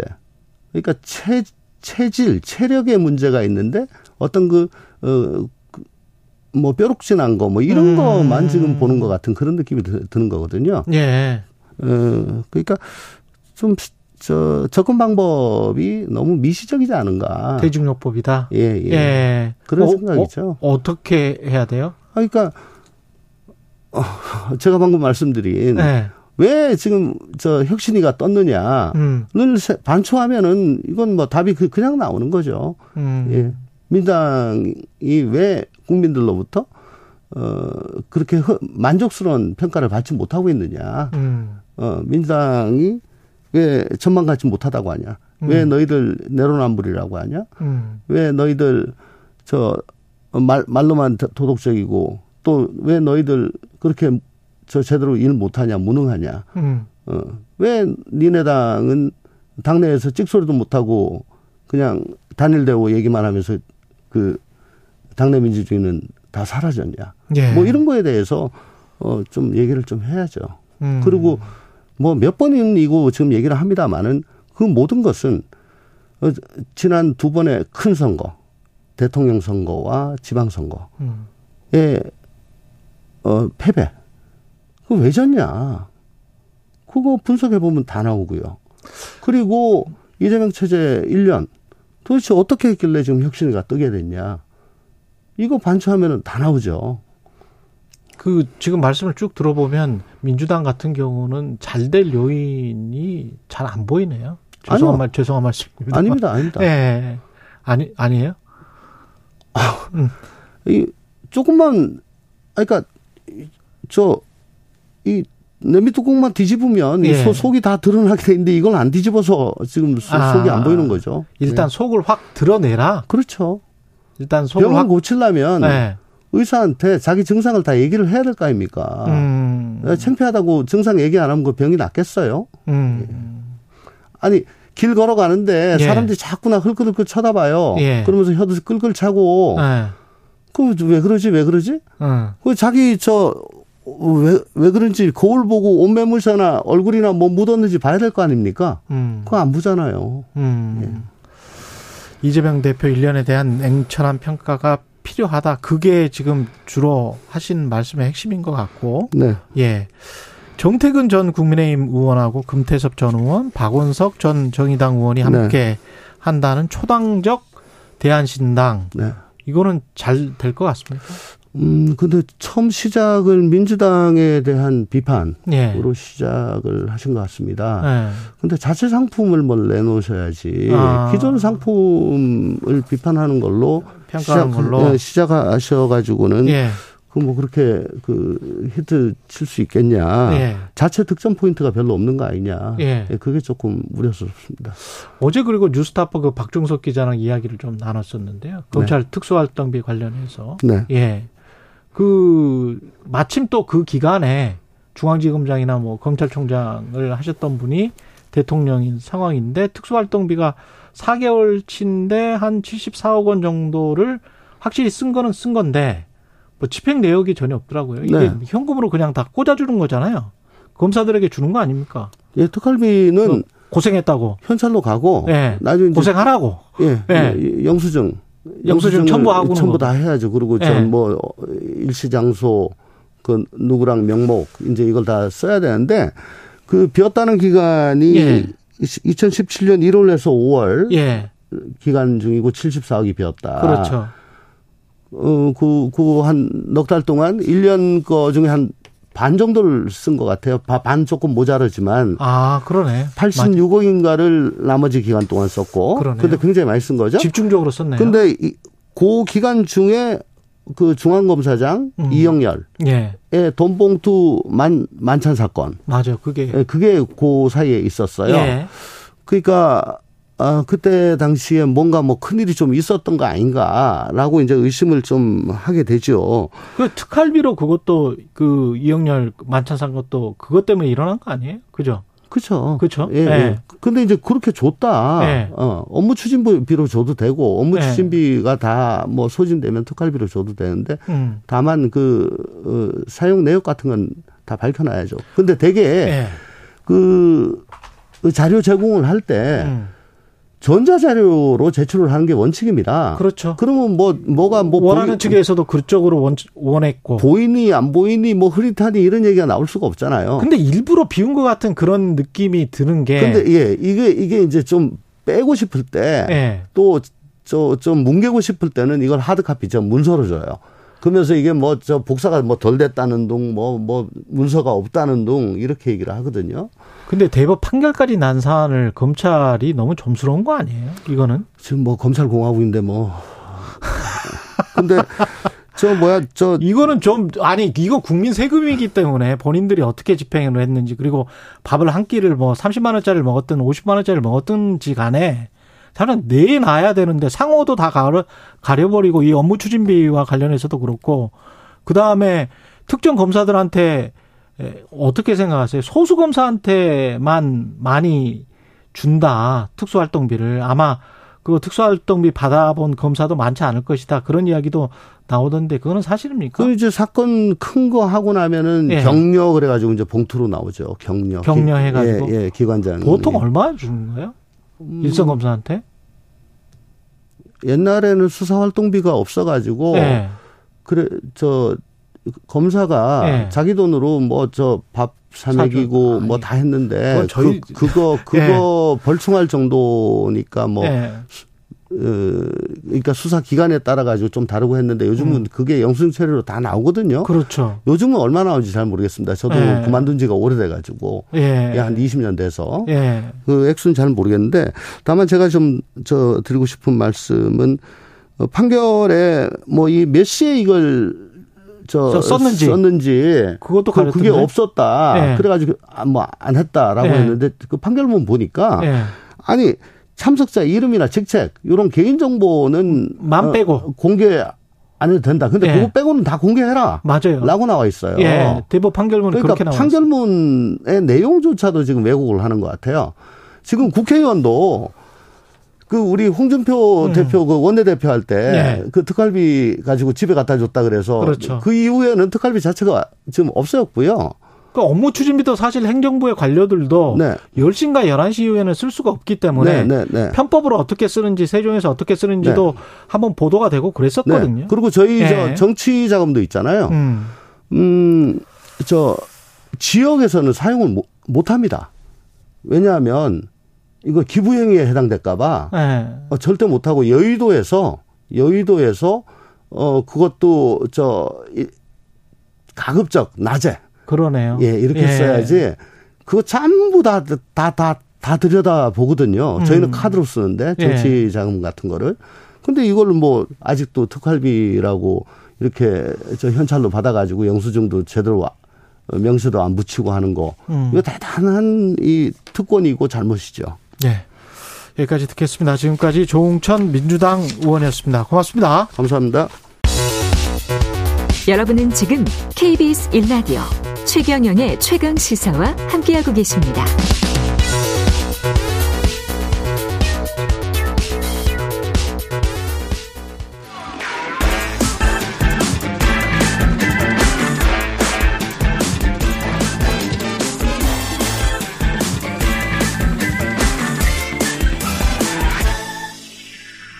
네, 한 번 더 뉴스 시간입니다. 오늘은 한국경제신문 최영창 기자와 함께합니다. 안녕하십니까? 네, 안녕하세요.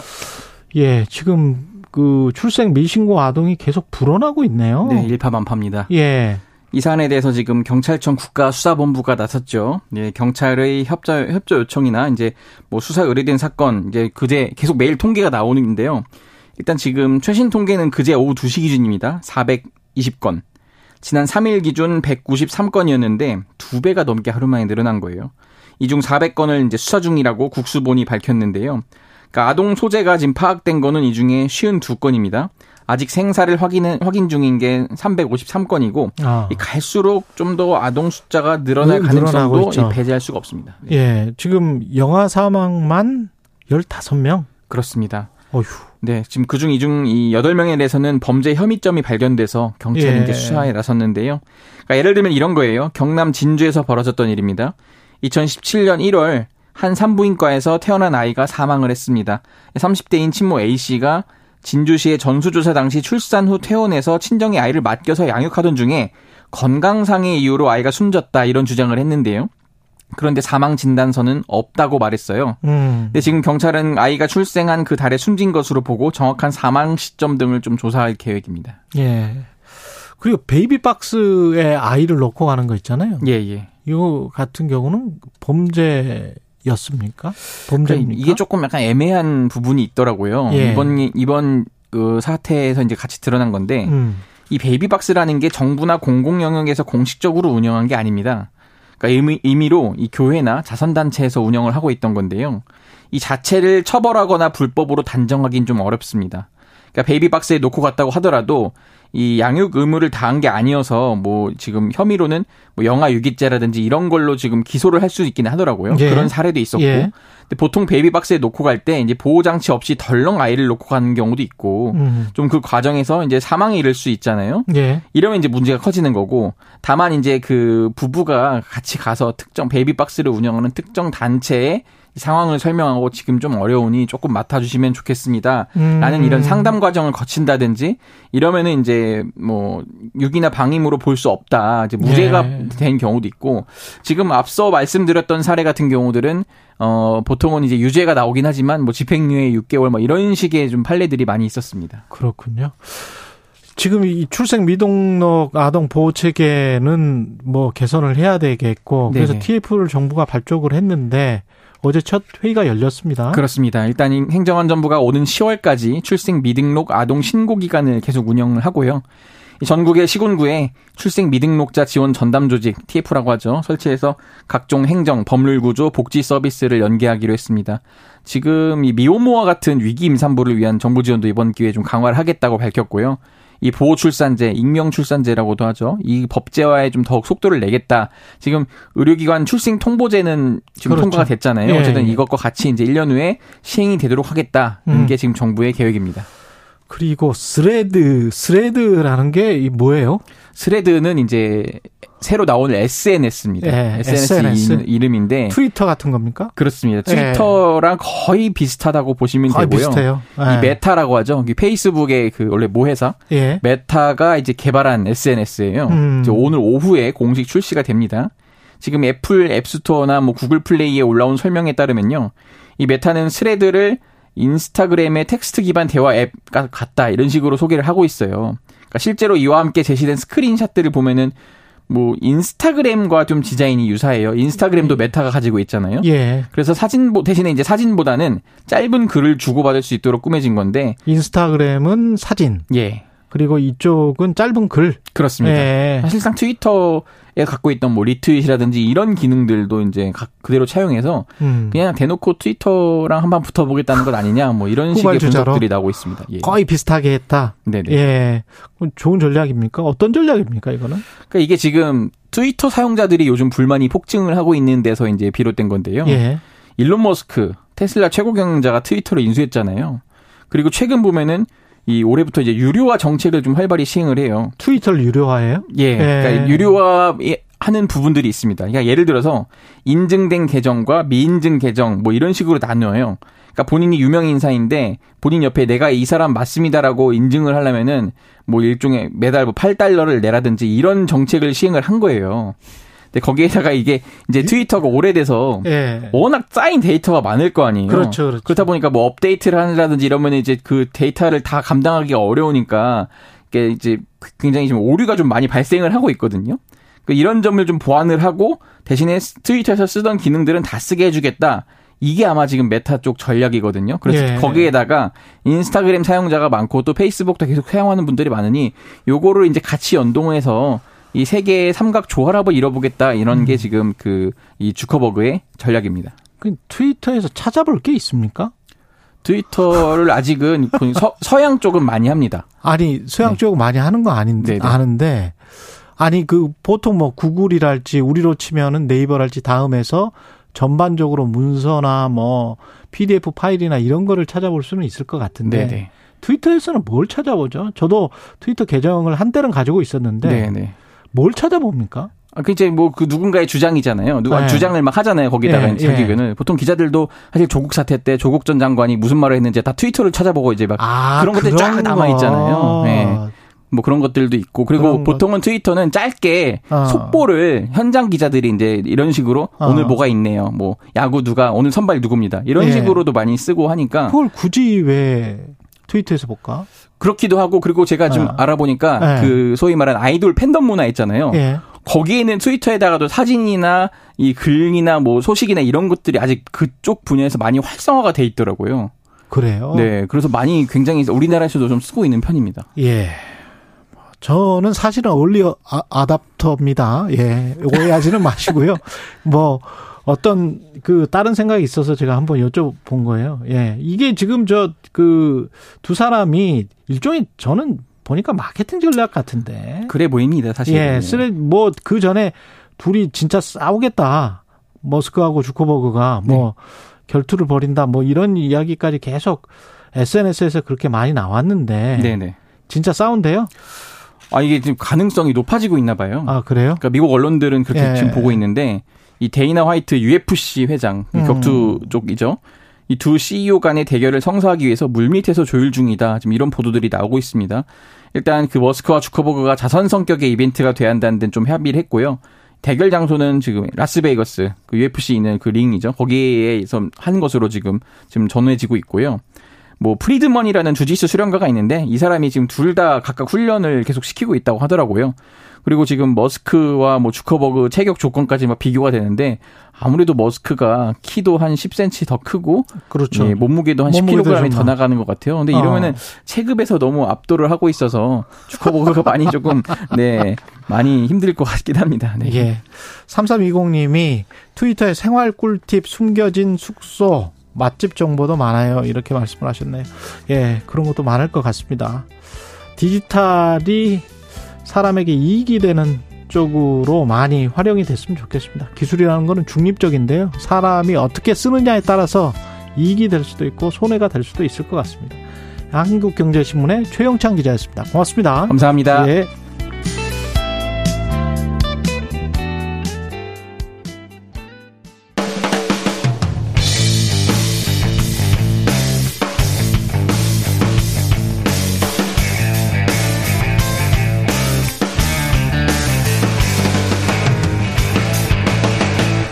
최경영의 최강 시사.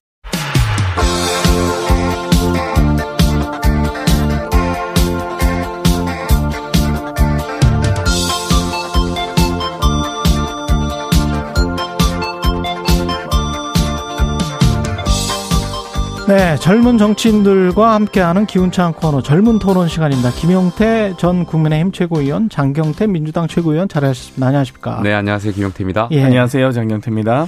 아예 이 보고서가 나왔는데 그 방류 계획이 국제 안전 기준에 부합한다 이런 워딩이에요. 근데 이제 나머지 와 관련해서는 생물에게 어떤 영향을 끼치는지 오염수 시료 채취나 뭐 이런 것도 자체적으로 한 거는 한 번밖에 없는 것 같고 2, 3차 채취하는 거는 결과도 아직 안 나왔는데 최종 보고서라고 이렇게 나왔고 소두에 아예 결과에 대해 책임지지 않는다.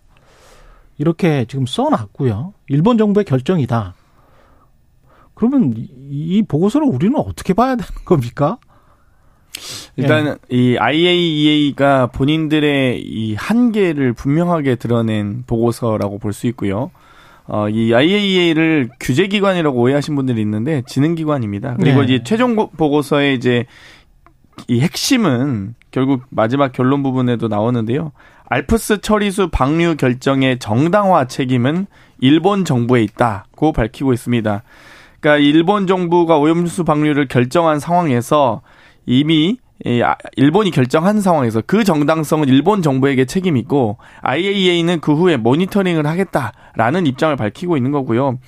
여러 이 방류의 정당성에 관해서는 그러니까 방류의 안전성 검토 이런 부분들은 IAEA는 이제 본인들 책임이 아니다. 일본 정부 책임이다라고 밝힌 겁니다. 그렇기 때문에 뭐 구체적으로 지금 일반 안전 지침이나 이렇게 좀 들어가긴 해야 되는데요. 어, 결론적으로 말씀드리면 이 일본 정부의 책임을 분명하게 하고 본인들의 한계를 좀 많이 이 명시한 보고서라고 볼 수 있습니다. 근데 그거를 마치 이제 안전성이 검증됐다라는 것처럼 또 호도할 필요는 없다고 봅니다. 뭐 그렇겠죠. 그러니까 뭐 I 여당 입장에서는 IEA의 결과를 당연히 존중하고, 근데 IEA, IAEA의 그 권위만을 앞세워서 국민들께 설득할 것이 아니라 아, IAEA 보고서는 보고서대로 저희가 또 존중하면 되는 것이고 여당은 여당대로 또 우리나라대로 또 계속해서 검증해 나가면서 국민들 불안을 좀 불식해 불식시킬 필요가 있을 필요가 필요가 있다는 말씀 좀 드리고 싶습니다.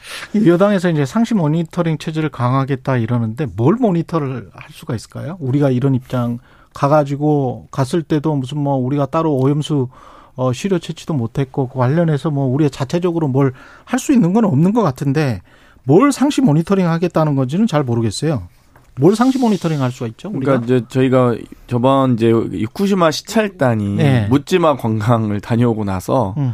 뭐 일정과 인원 또 시찰 내용 또 어, 여러 외부 전문가도 일본 정부가 거부해서 못 같이 못 가지 않았습니까? 그러니까 저 제가 지금 원자력 안전위원회를 피감 기관으로 하는 과방위원인데도 불구하고 이 원안위에서 자료 제출을 안 합니다. 아니 본인들이 뭐 일본 정부가 어떻게 방류할지 또 일본 정부의 내용을 더 이 처차하더라도 최소한 우리 대한민국 원자력 안전위원회가 혹은 시찰단이 다녀온 결과 그리고 시찰 내용 혹은 시- 뭐 검증한 어떤 걸 검증했는지를 좀 알고 싶은데 그것조차 보고하지 않습니다.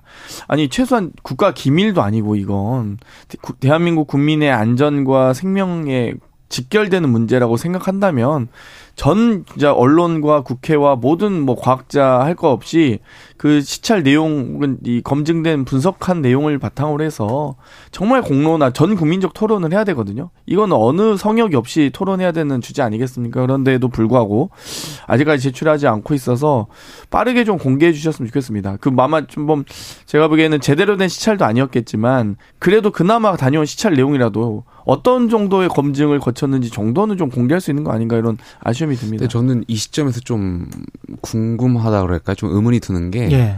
그러니까 물론 우리 대한민국의 입장에서는 일본이 오염수를 방류하지 않고 현상 유지를 하는 것이 뭐 좋아 전 좋아 보인다고 생각해요. 어. 그렇게 가는 것이. 근데 어쩔 수 없이 지금 IAEA 결과에 이제 국제 기준에 따라서 방류하게 될 텐데 근데 지금 방류하게 된다면 이제 오염수가 약 한 133만 톤으로 저희가 추정하고 있잖아요.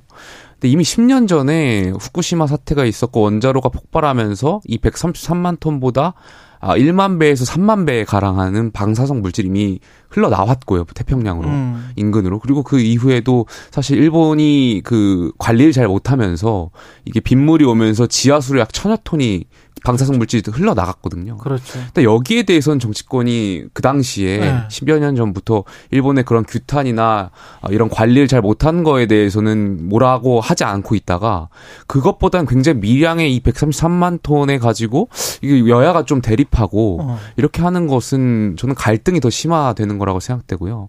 그러니까 지금 이 사건의 연장선에는 저는 어 과학대 물론 국민들께서 불안해 하시는 건 당연하겠습니다. 과학 대 어 이런 선동과의 전 싸움이라고 생각해요.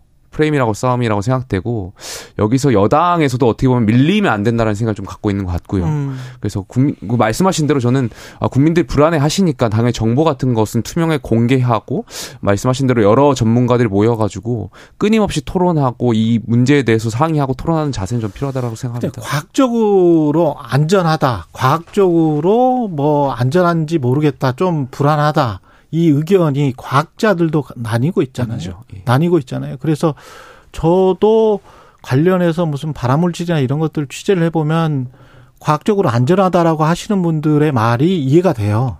그럴 수 있을 것 같아요. 그런데 또 한편으로는 뭐 서울대 교수님 이야기처럼 임산부가 태아가 있기 때문에 방사선을 안 쬐려고 하고 엑스레이 검사를 안 하려고 한다. 그것도 이해되죠. 그것도 예. 충분히 이해가 되거든요. 그리고 우리가 과거에 이제 뭐 참치 뭐 이렇게 큰 어종일수록 어떤 성분이 많아가지고 큰 어종일수록 안 먹는 게 낫겠다.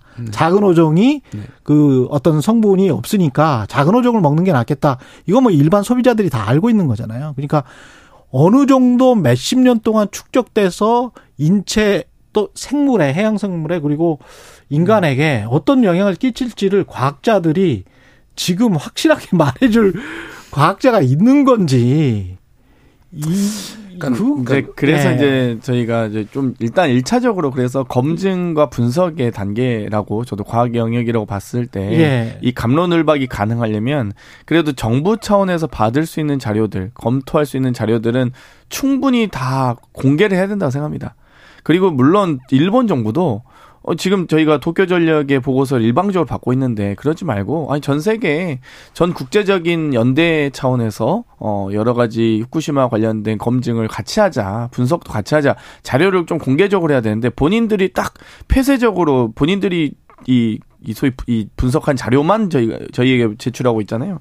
그러니까 예를 들면 하다못해 과거에 가 습기 살균제 이 문제 여러 가지 문제가 있었지만 정말 재판까지 10년 이상 걸리고 있, 걸리고 있지 않습니까? 아직도 남아 있는 재판들도 있고 예를 들면 진짜 말씀하셨지만 엑스레이도 임산부에게 권고하지 않는데 뭐 미비할 수 있습니다. 여러 가지 뭐 담배도 뭐 폐암의 원인이다 아니다 아직까지도 논쟁이 있고 여러 연구 결과가 있습니다. 그런데도 불구하고 담배 피면 폐에 좋다라고는 주장하기는 어려운 거죠.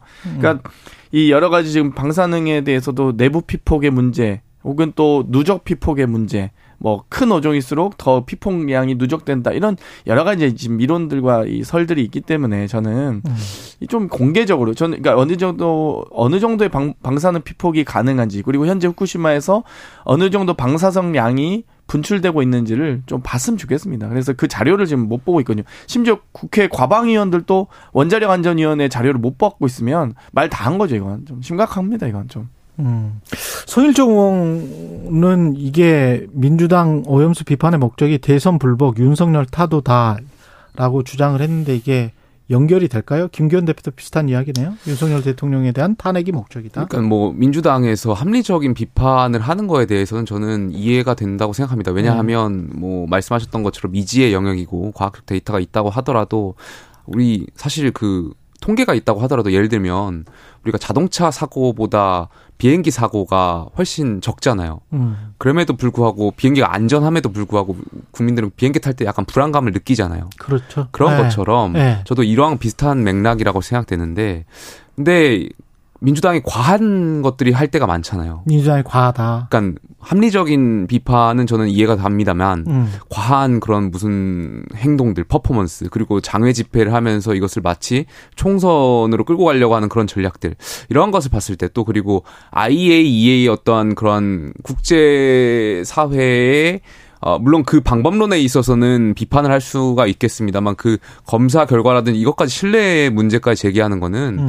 국제사회에서 IAEA와 싸우는 나라는 뭐 북한하고 뭐 중국, 이란 뭐 이 정도일 것 같은데 그러니까 대한민국 야당 의원이 그렇게 국제사회의 그런 기준까지 못 믿겠다라고 하면 이것은 대선 불복 차원으로 이어질 수 있다라고 생각되고요. 국제사회 뭐- 기준이다.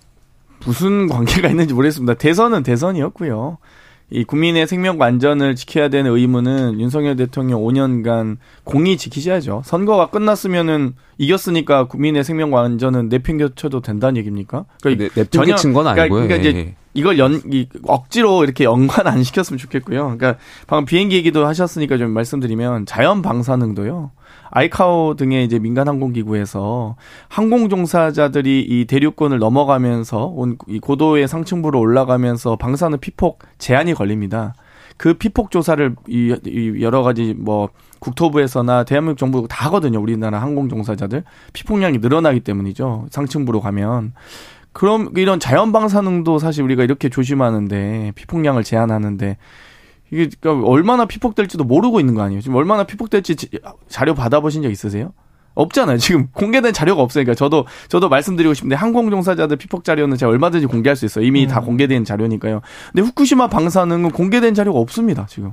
그러니까 지금 IAEA 자료 보고서 보셨지만 이 방사능 현재 피폭이 얼마 그러니까 방사능 유출이 얼마나 되고 있고 이 30년간 매년 방류할 경우에 얼마나 피폭이 될 거고 그래서 영향이 없다 이런 식의 이 구체적 결과가 아니기 때문에 그리고 또 저희가 검증하고 검토 가능한 보고서가 지만 아니기 때문에 정말 저희도 답답합니다. 그러니까 저는 이제 여야가 공이 이런 논쟁은 안, 안 했으면 좋겠어요. 그러니까 이 수치를 가지고 이게 이 영향을 미치냐 안 미치냐 이런 논쟁은 저는 가능하다고 보는데 그게 과학적 논쟁이죠. 근데 자료도 서로 없어요. 국민의힘도 자료 없고 저희 민주당도 없고 대한민국 정부도 없어요. 자료가 없는데 서로 토, 논쟁하고 있으니까 괴담 운운하는 거거든요. 그러니까 이런 좀 자료를 가지고 아니 대한민국 정부가 공식으로 후쿠시마 앞바다 앞바다 가서 피폭량 점검하겠다. 우리가 월성 원전에 이 150cm나 타공이 생겼을 때도 타 피폭량, 유출량 다 검토했거든요. 마찬가지로 우리가 가서 그냥 검토했으면, 그러니까 이 저희가 시, 이 시, 시출, 그러니까, 시, 그러니까 시차를 직접 했으면 좋겠습니다. 저는. 네. 그리고 다음 이슈로 가기 전에 강길령 님이 제보가 하나 들어왔습니다. 예, 김용태 위원과 관련된 겁니다. 강길령 님이 김용태 최고님 어제 SBS 라디오에 나와서 SBS는 뉴진스 노래를 틀어주는데 최강시사에서는 젊은 그대를 틀어준다. 이렇게 타 방송사에 가서 KBS를 디스를 하면 됩니까? 제가 방송사 말하지는 않았는데 네. 모방송사라고만 해요. 모방송사. 네. 젊은 그대 틀어주는 곳은 여기밖에 없어요. 아 그래요. 어, 제작진도 아, 반성하세요. 왜 젊은 그대를 틀었어? 뉴진스. 아. BTS 이쪽으로 가란 말이야. 네. 어, 얼굴이 뜨거워지. 네. 상당히 역시 이래서 이 집단 지성과 국민의 눈높이는 매우 무섭습니다. 이만큼. 예. 네. 아, 강길장님, 예, 감사합니다. 이쪽 저쪽 다 들어주시는군요. 예, 고맙습니다. 잘 판단해 주시기 바랍니다. 그, 저, 어, 뭐, 저, 청취율 조사 같은 거 받으시면 강길령님은 최강기사 이렇게 말씀을 해 주세요. 예. 그리고 민주당 이야기를 좀 해볼게요. 민주당은 지금 이낙연 전 대표가 온 다음에 어떤 이재명 대표와 이낙연 전 대표가 잘 안 만나고 있다. 그 다음에 어제 그 추미애 전 장관이 한 말 백실장도 맞들면 나은 게 아니고 백실장도 방향이 달라서 맞들면 찢어진다. 뭐 이거는 이재명 대표가 맥시장도 만들면 맞들면 낫다라는 것에 관한 아니다. 꼭 그런 게 아니다. 이낙연 대표랑은 맞 맞들지 말아라. 뭐 이런 이야기로 들려서 당 안팎에 원시 원심력이 굉장히 많이 작용하는 것 같습니다. 지금 현재 민주당은 일단 예. 이낙연 대표께서 이제 귀국 이후에 음. 어, 여러 가지 지금 이 정치적 행보를 그러니까 특히 이제 민주당의 역사와 정신이 되는 분들 예. 이 순차적으로 이 찾아뵙고 하고 있습니다. 그러니까 예를 들면 김대중 대통령님의 묘소를 방문하고 다음에 노무현 대통령님의 묘소를 방문하고 문재인 대통령님과의 만남을 하고 그 이후에 이제 이재명 대표와의 만남이 있는데 뭐 귀국 직후에 바로 이재명 대표 언제 만날 거냐 김대중 대통령 묘소 다녀오자마자 5.18 묘소 가자마자 막 갑자기 이렇게 이 하다 보니까 너무 이제 약간 독촉하는 정치권과 언론에서 오히려 독촉하는 분위기를 좀 조성한 것 같고요. 저는 순리대로 자연스러운 만남이 가장 좋다고 봅니다. 그렇기 때문에 조만간 아마 일정을 좀 조정해서 두 분 모두에게 전 이득이 되는 만남이라 보거든요. 음. 그렇기 때문에 곧 조만간 성사 대리가 보, 고 있고요. 조만간 성사될 것이다. 네, 뭐 순리대로 될 거라 봅니다. 두 분 모두에게 유리한다고 예. 이익이기 때문에 또 추미애 한편으로는 이제 추미애 전 장관님이 이제 여러 가지 과거에 있었던 이야기들을 좀 하시면서 음. 본인이 그동안 하지 못했던 부분들 또 좀 이제 소위 이 저희 민주당 지지층에서도 어, 좀 답답함을 느끼는 지지층들이 좀 있는 것 같습니다. 음. 그래서 그 부분에 좀 호소력을 갖는 발언들을 좀 하시는 것 같고요. 뭐 거기에 대해서 여러 가지 평가가 있습니다만 저는 아직 평가는 좀 유보적이고요. 어, 일단 그 있는 그대로 어, 얼마나 우리 대한민국의 여러 개혁 방향이 어, 더 중요하고 어, 멈춰선 안 된다라는 것을 강조하는 발언이다 보고요. 저는 민주당의 항상 원심력은 항상 좀 다른 것 같습니다. 구- 아까도 이제 저희가 대기실에서도 그 얘기를 했는데 음. 국민의힘은 이 너무 수직적인 일사천리 이런 걸좀 음. 중요하고 일, 이 너무 원심력이 없는 정당인 것 같고 예. 저희는 오히려 좀 원심력이 많고 좀 다양성이 좀 존재하지만 원래 그렇다. 좀 여러 가지 발언들이 많이 나오는 뭐 어. 지금 방금 전에 왔다 가신 우리 의원도 의원. 그러시고 아, 이상민 그 의원도 이야기도- 그러시고 예. 다양한 의견들이 있다고 봅니다. 저는 충분히 어. 그런 의견들에 대해서 민주당은 가능한 정당이다라고 예. 보고요. 그러니까 국민의힘은 이제 뭐 그게 얼- 어려운 정당이잖아요. 막당 대표도 막 징계 줘버리고 최고위원 징계 줘버리고 막 아. 여러 가지 말 잘못만 아니 말 조금만 있- 뭐 문제가 생기면 바로 그런 정당과 좀 다르다. 완전 예. 그 오염수 관련 말할 때는 다다다다 얘기하시더니 민주당 상황 얘기할 때 보니까 말이 느려지고 예. 이렇게 하시는 거 뭐 길어지고 하는 거 보니까 예. 민주당 상황이 굉장히 복잡한 게 맞는 것 같고요. 김용태 의원 그러니까 저는 아까 조홍천 의원께서 예. 말씀하신 내용 그 탕난 정치 굉장히 어, 그러니까. 재미있게 안- 안 분석을 그래도 들었습니다. 예. 지금 물어보려 그랬어요. 예, 그리고 지금 공교롭게도 그 이재명 대표와 이낙연 전 대표와 만남을 앞두고 있는 상황에 언제 만날지는 모르겠습니다만 음. 추미애 장관이 마치 쓰리 쿠션 하듯이 어? 마치 쓰리 쿠션으로 계속 이낙연 전 대표하고 문재인 대통령을 공격하는 행태가 음. 과연 이 시점이 굉장히 미묘한 것 같아요. 그러니까 시점이 굉장히 미묘하고요. 그러니까 저는 일단 이낙연 전 대표께서 귀국하자마자 뭐 전직 대통령들 만나는 거는 당연히 만날 수 있다라고 찾아뵐 수 있다라고 생각돼요. 근데 다만 이재명 대표를 지금까지 안 만나고 있다라는 건 글쎄 저는 그 보여주는 시그널이 있잖아요. 음. 그러니까 김대중의 민주당, 노무현의 민주당, 문재인의 민주당하고는 이재명의 민주당은 확연하게 다르다. 그러면서 음. 오셔가지고 도덕성 회복하고 당내 민주주의를 말씀하셨잖아요. 음. 공교롭게도 이제 이재명의 당- 민주당하고는 다르다라는 것을 좀전 넌지시 말씀하시는 것 같고요.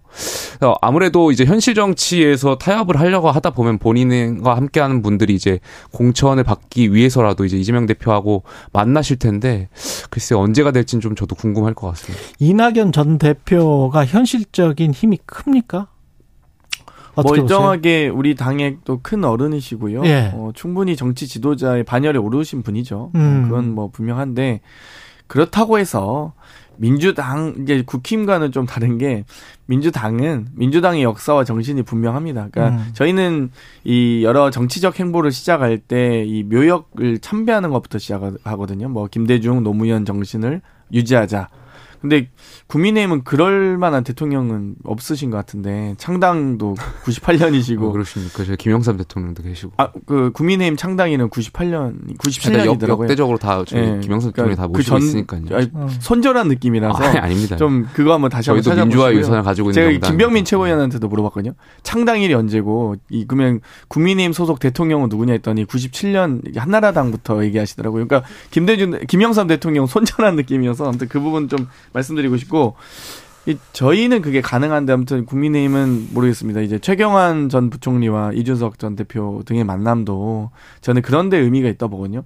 저희는 이렇게 언론에서도 관심 갖고 민주당의 다양성을 이 얼- 많은 주목을 받곤 하지만 국민의힘의 다양성 과연 가능하고 존재한가 이런 부분은 좀 함께 아니 추미애 전. 장관 얘기하는데 자꾸 말을 돌리는 거 보니까 좀 당황하신 것 같은데요? 아니 저 아까 그 탕난 정치 이야기할 때 조홍천 의원이 추미애 전 장관만이 아니고 조국 전 장관과 함께 신당을 만든다는 그 시나리오에 관해서는 두 분은 어떻게 생각하시는지 궁금한데요. 저는 예상하지 못했던 건데 시나리오? 이게 오늘 말씀을 좀 아. 듣고 보니까 어, 그것도 뭐 시나리오 중에 옵션에 있을 수 있겠다라고 생각돼요. 그럴 수 있다. 약간 지금 지지층들을 결집시켜가지고 예. 결과적으로 당을 만들어가지고 민주당을 이렇게 모체로 예. 하겠다라는 그 생각. 어, 저는 그럴 수 있다고 생각되고 또 추미애 전 장관이 말씀하신 대로 내년 총선을 고민하고 계신 것 같기도 해요. 음. 근데 당 대표도 하셨고 이제 여러 번의 국회의원 경험이 있다 보니까 아마 경선을 준비하실 텐데 뭐 어떤 시나리오 할지 모르겠지만 어쨌든 본인의 지지층을 결집해서 그 말씀하셨던 것처럼 그 검찰 개혁을 못 해가지고 민주당이 지금 이렇게 됐다라고 생각하시는 민주당 내 극렬 지지- 지지층들이 지- 있다 보니 예. 이분들을 끌어당겨가지고 본인이 내년 뭐 경선 과정에서도 유리하게 구도를 좀 가- 잡아가시려고 하는 것 같기도 하고요.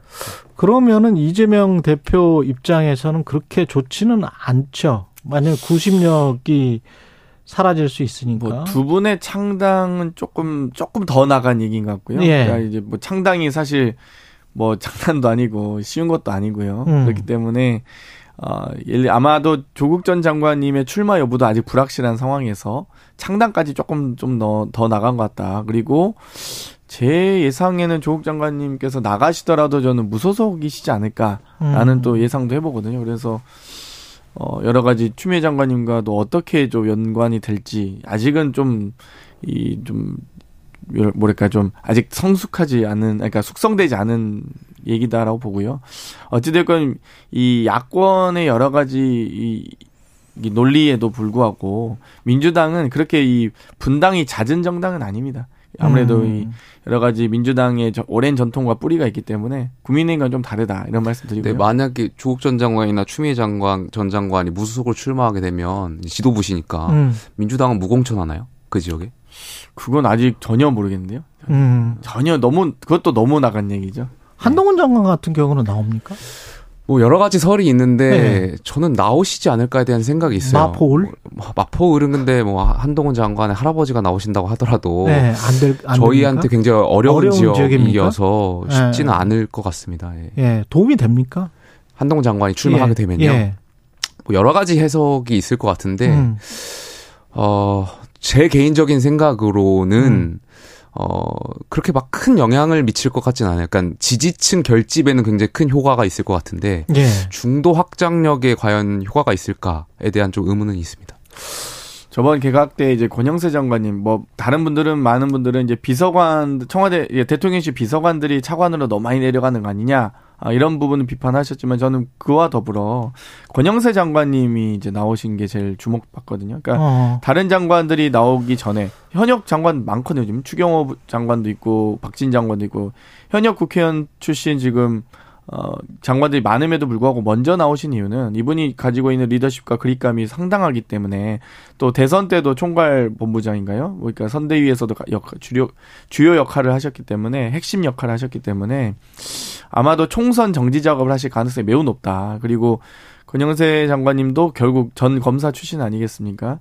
저는 아마 나머지 이제 이 여러 검사 공천의 시초가 될 만한 한동훈 장관의 이제 아니, 아마 그 출마도 김, 김기현 대표 체제인데 그, 그 선거 대책위원장 뭐 이런 걸 맡을 뭐, 것이다? 뭐 그 이상도 맡을 수 있겠죠 저는. 그러니까 이게 아, 당? 대표는 당무는 김기현 대표가 하시더라도 아. 공천은 저는 권영세 장관이 할 가능성이 더 높다고 봅니다. 아, 아, 그래요? 근데 뭐 저도 이제 검사 공천을 뭐, 검, 네. 뭐 원론적으로는 저도 국민들하고 생각처럼 뭐 그렇게 좋게 생각하지 않는데 네. 권현세 장관을 검사 로 이렇게 치부하시면 그건 아니죠. 권, 권현세 장관은 오랫동안 정치 생활 하셨고 아, 이미 아, 정치인이다? 정치인으로 봐주셔야죠. 원희룡 아, 장관도 그렇죠 당연히. 근데 원희룡 장관도 검사 출신이긴 그 하잖아요. 출신인데 그, 네. 그 실제로 이제 정치인 생활이 굉장히 길었고 그런 분들은 아, 뭐 물론- 말씀하신 그 검사 공천하고는 좀 별개의 하지만 이야기라는 말씀 그만큼 검사. 공천의 우려가 매우 크다. 뭐 결국 손은 안으로 구, 구부니까요. 그럼 마지막으로 윤석열 대통령이 이권 카르텔 이야기, 이권 카르텔 타파해야 된다 그런 이야기 했는데 김건희 여사 일가의 땅 강상면 양평군 강상면 쪽으로 고속도로 노선이 뚫릴 뻔한 거죠. 이거는 음. 지금 뭐 확실히 변경은 하는 거죠. 뭐 확정된 안은 아닌 것 같습니다. 확정된 안은 뭐 아니다. 보도를 보니까. 근데 왜 예비 타당성 조사나 이럴 때는 이게 이쪽 땅은 아니었는데 왜 변경됐을까요? 아니 사실 이제 예. 변경된 건 아니다고 하시기 좀 어려운 음. 게 이미 이제 여러 언론에서 단독 보도가 나왔습니다. 저희도 이번에 이렇게 노선 변경이 결정된 줄 알았거든요. 근데 음. 지난해 11월에 노선 변경이 이미 확정된 상태였다는 겁니다. 그리고 거기 그 변경한 안으로 전략 환경 영향 평가를 준비하고 사업을 추진했다라는 것들이 지금 다 보도가 나오고 있습니다. 근데 이 노선 변경을 하는 것도요. 고속도로잖아요. 고속도로. 이 지방 국도 지방 도로가 아니거든요. 고속도로에 대한 거는 국지도 계획이 다 있습니다. 이번에도 다 5년마다 5개년마다 철도망이나 이 고속도로 등은 국도는 국지도 계획을 따라야 되고요. 예타도 통과됐고 타당성 조사와 전략 환경 평- 영향 평가 다 종점 양서면이었는데 왜 유독 이 김건희 여사 일가가 가지고 있는 이 7천여 평이나 된 땅이 있는 곳에 강상면에 이동이 됐는지 이거는 정확히 밝혀, 밝혀야 되거든요. 뭐 말씀드릴 수 있는 시간이 몇초 예. 정도 남았을까요? 한 1분 정도 남았습니다. 그러니까 저도 그러니까 말씀하신 대로 양평 국민이 아닌 외지인의 입장에서 봤을 때 민주당이 주장하는 것을 봤을 때 굉장히 그럴 듯해요. 마침 거기도 김건희 여사에 관련된 땅이 음. 있고 그런데 제가 이제 양평 군민한테 전화해서 물어봤어요. 물어봤어요? 이거 어떻게 된 거냐 음. 그랬더니 물론 이제 변경되는 안도 양평 군민들의 입장에서 봤을 때는 혜택이 있는 변경 아니어가지고 음. 이 계획안이 10여 년 정도 있었던 계획안이고 그 안에 많은 교통이라든지 이런 수요가 바뀌었기 때문에 바뀔 수는 있다라고 말씀하시거든요. 그 바뀌는 것이 국민들이 봤을 때 나쁜 것은 아니다라고 말씀하시는데 그렇다면 이제 야당에서 제기하는 것처럼 왜 바뀔 건지 그 근거를 전 국토부하고 양평군이 좀 제시할 양평 필요가 있다라고 주민이가요. 생각돼요. 예. 바뀌면 양평 교통 지옥 된답니다. 됐습니다. 여기까지 듣겠습니다. 김용태 전 국민의힘 최고위원, 장경태 민주당 최고위원이었습니다. 고맙습니다. 감사합니다. 감사합니다. 7월 6일 목요일 KBS 1라디오 최경령의 최강시사였습니다. 고맙습니다.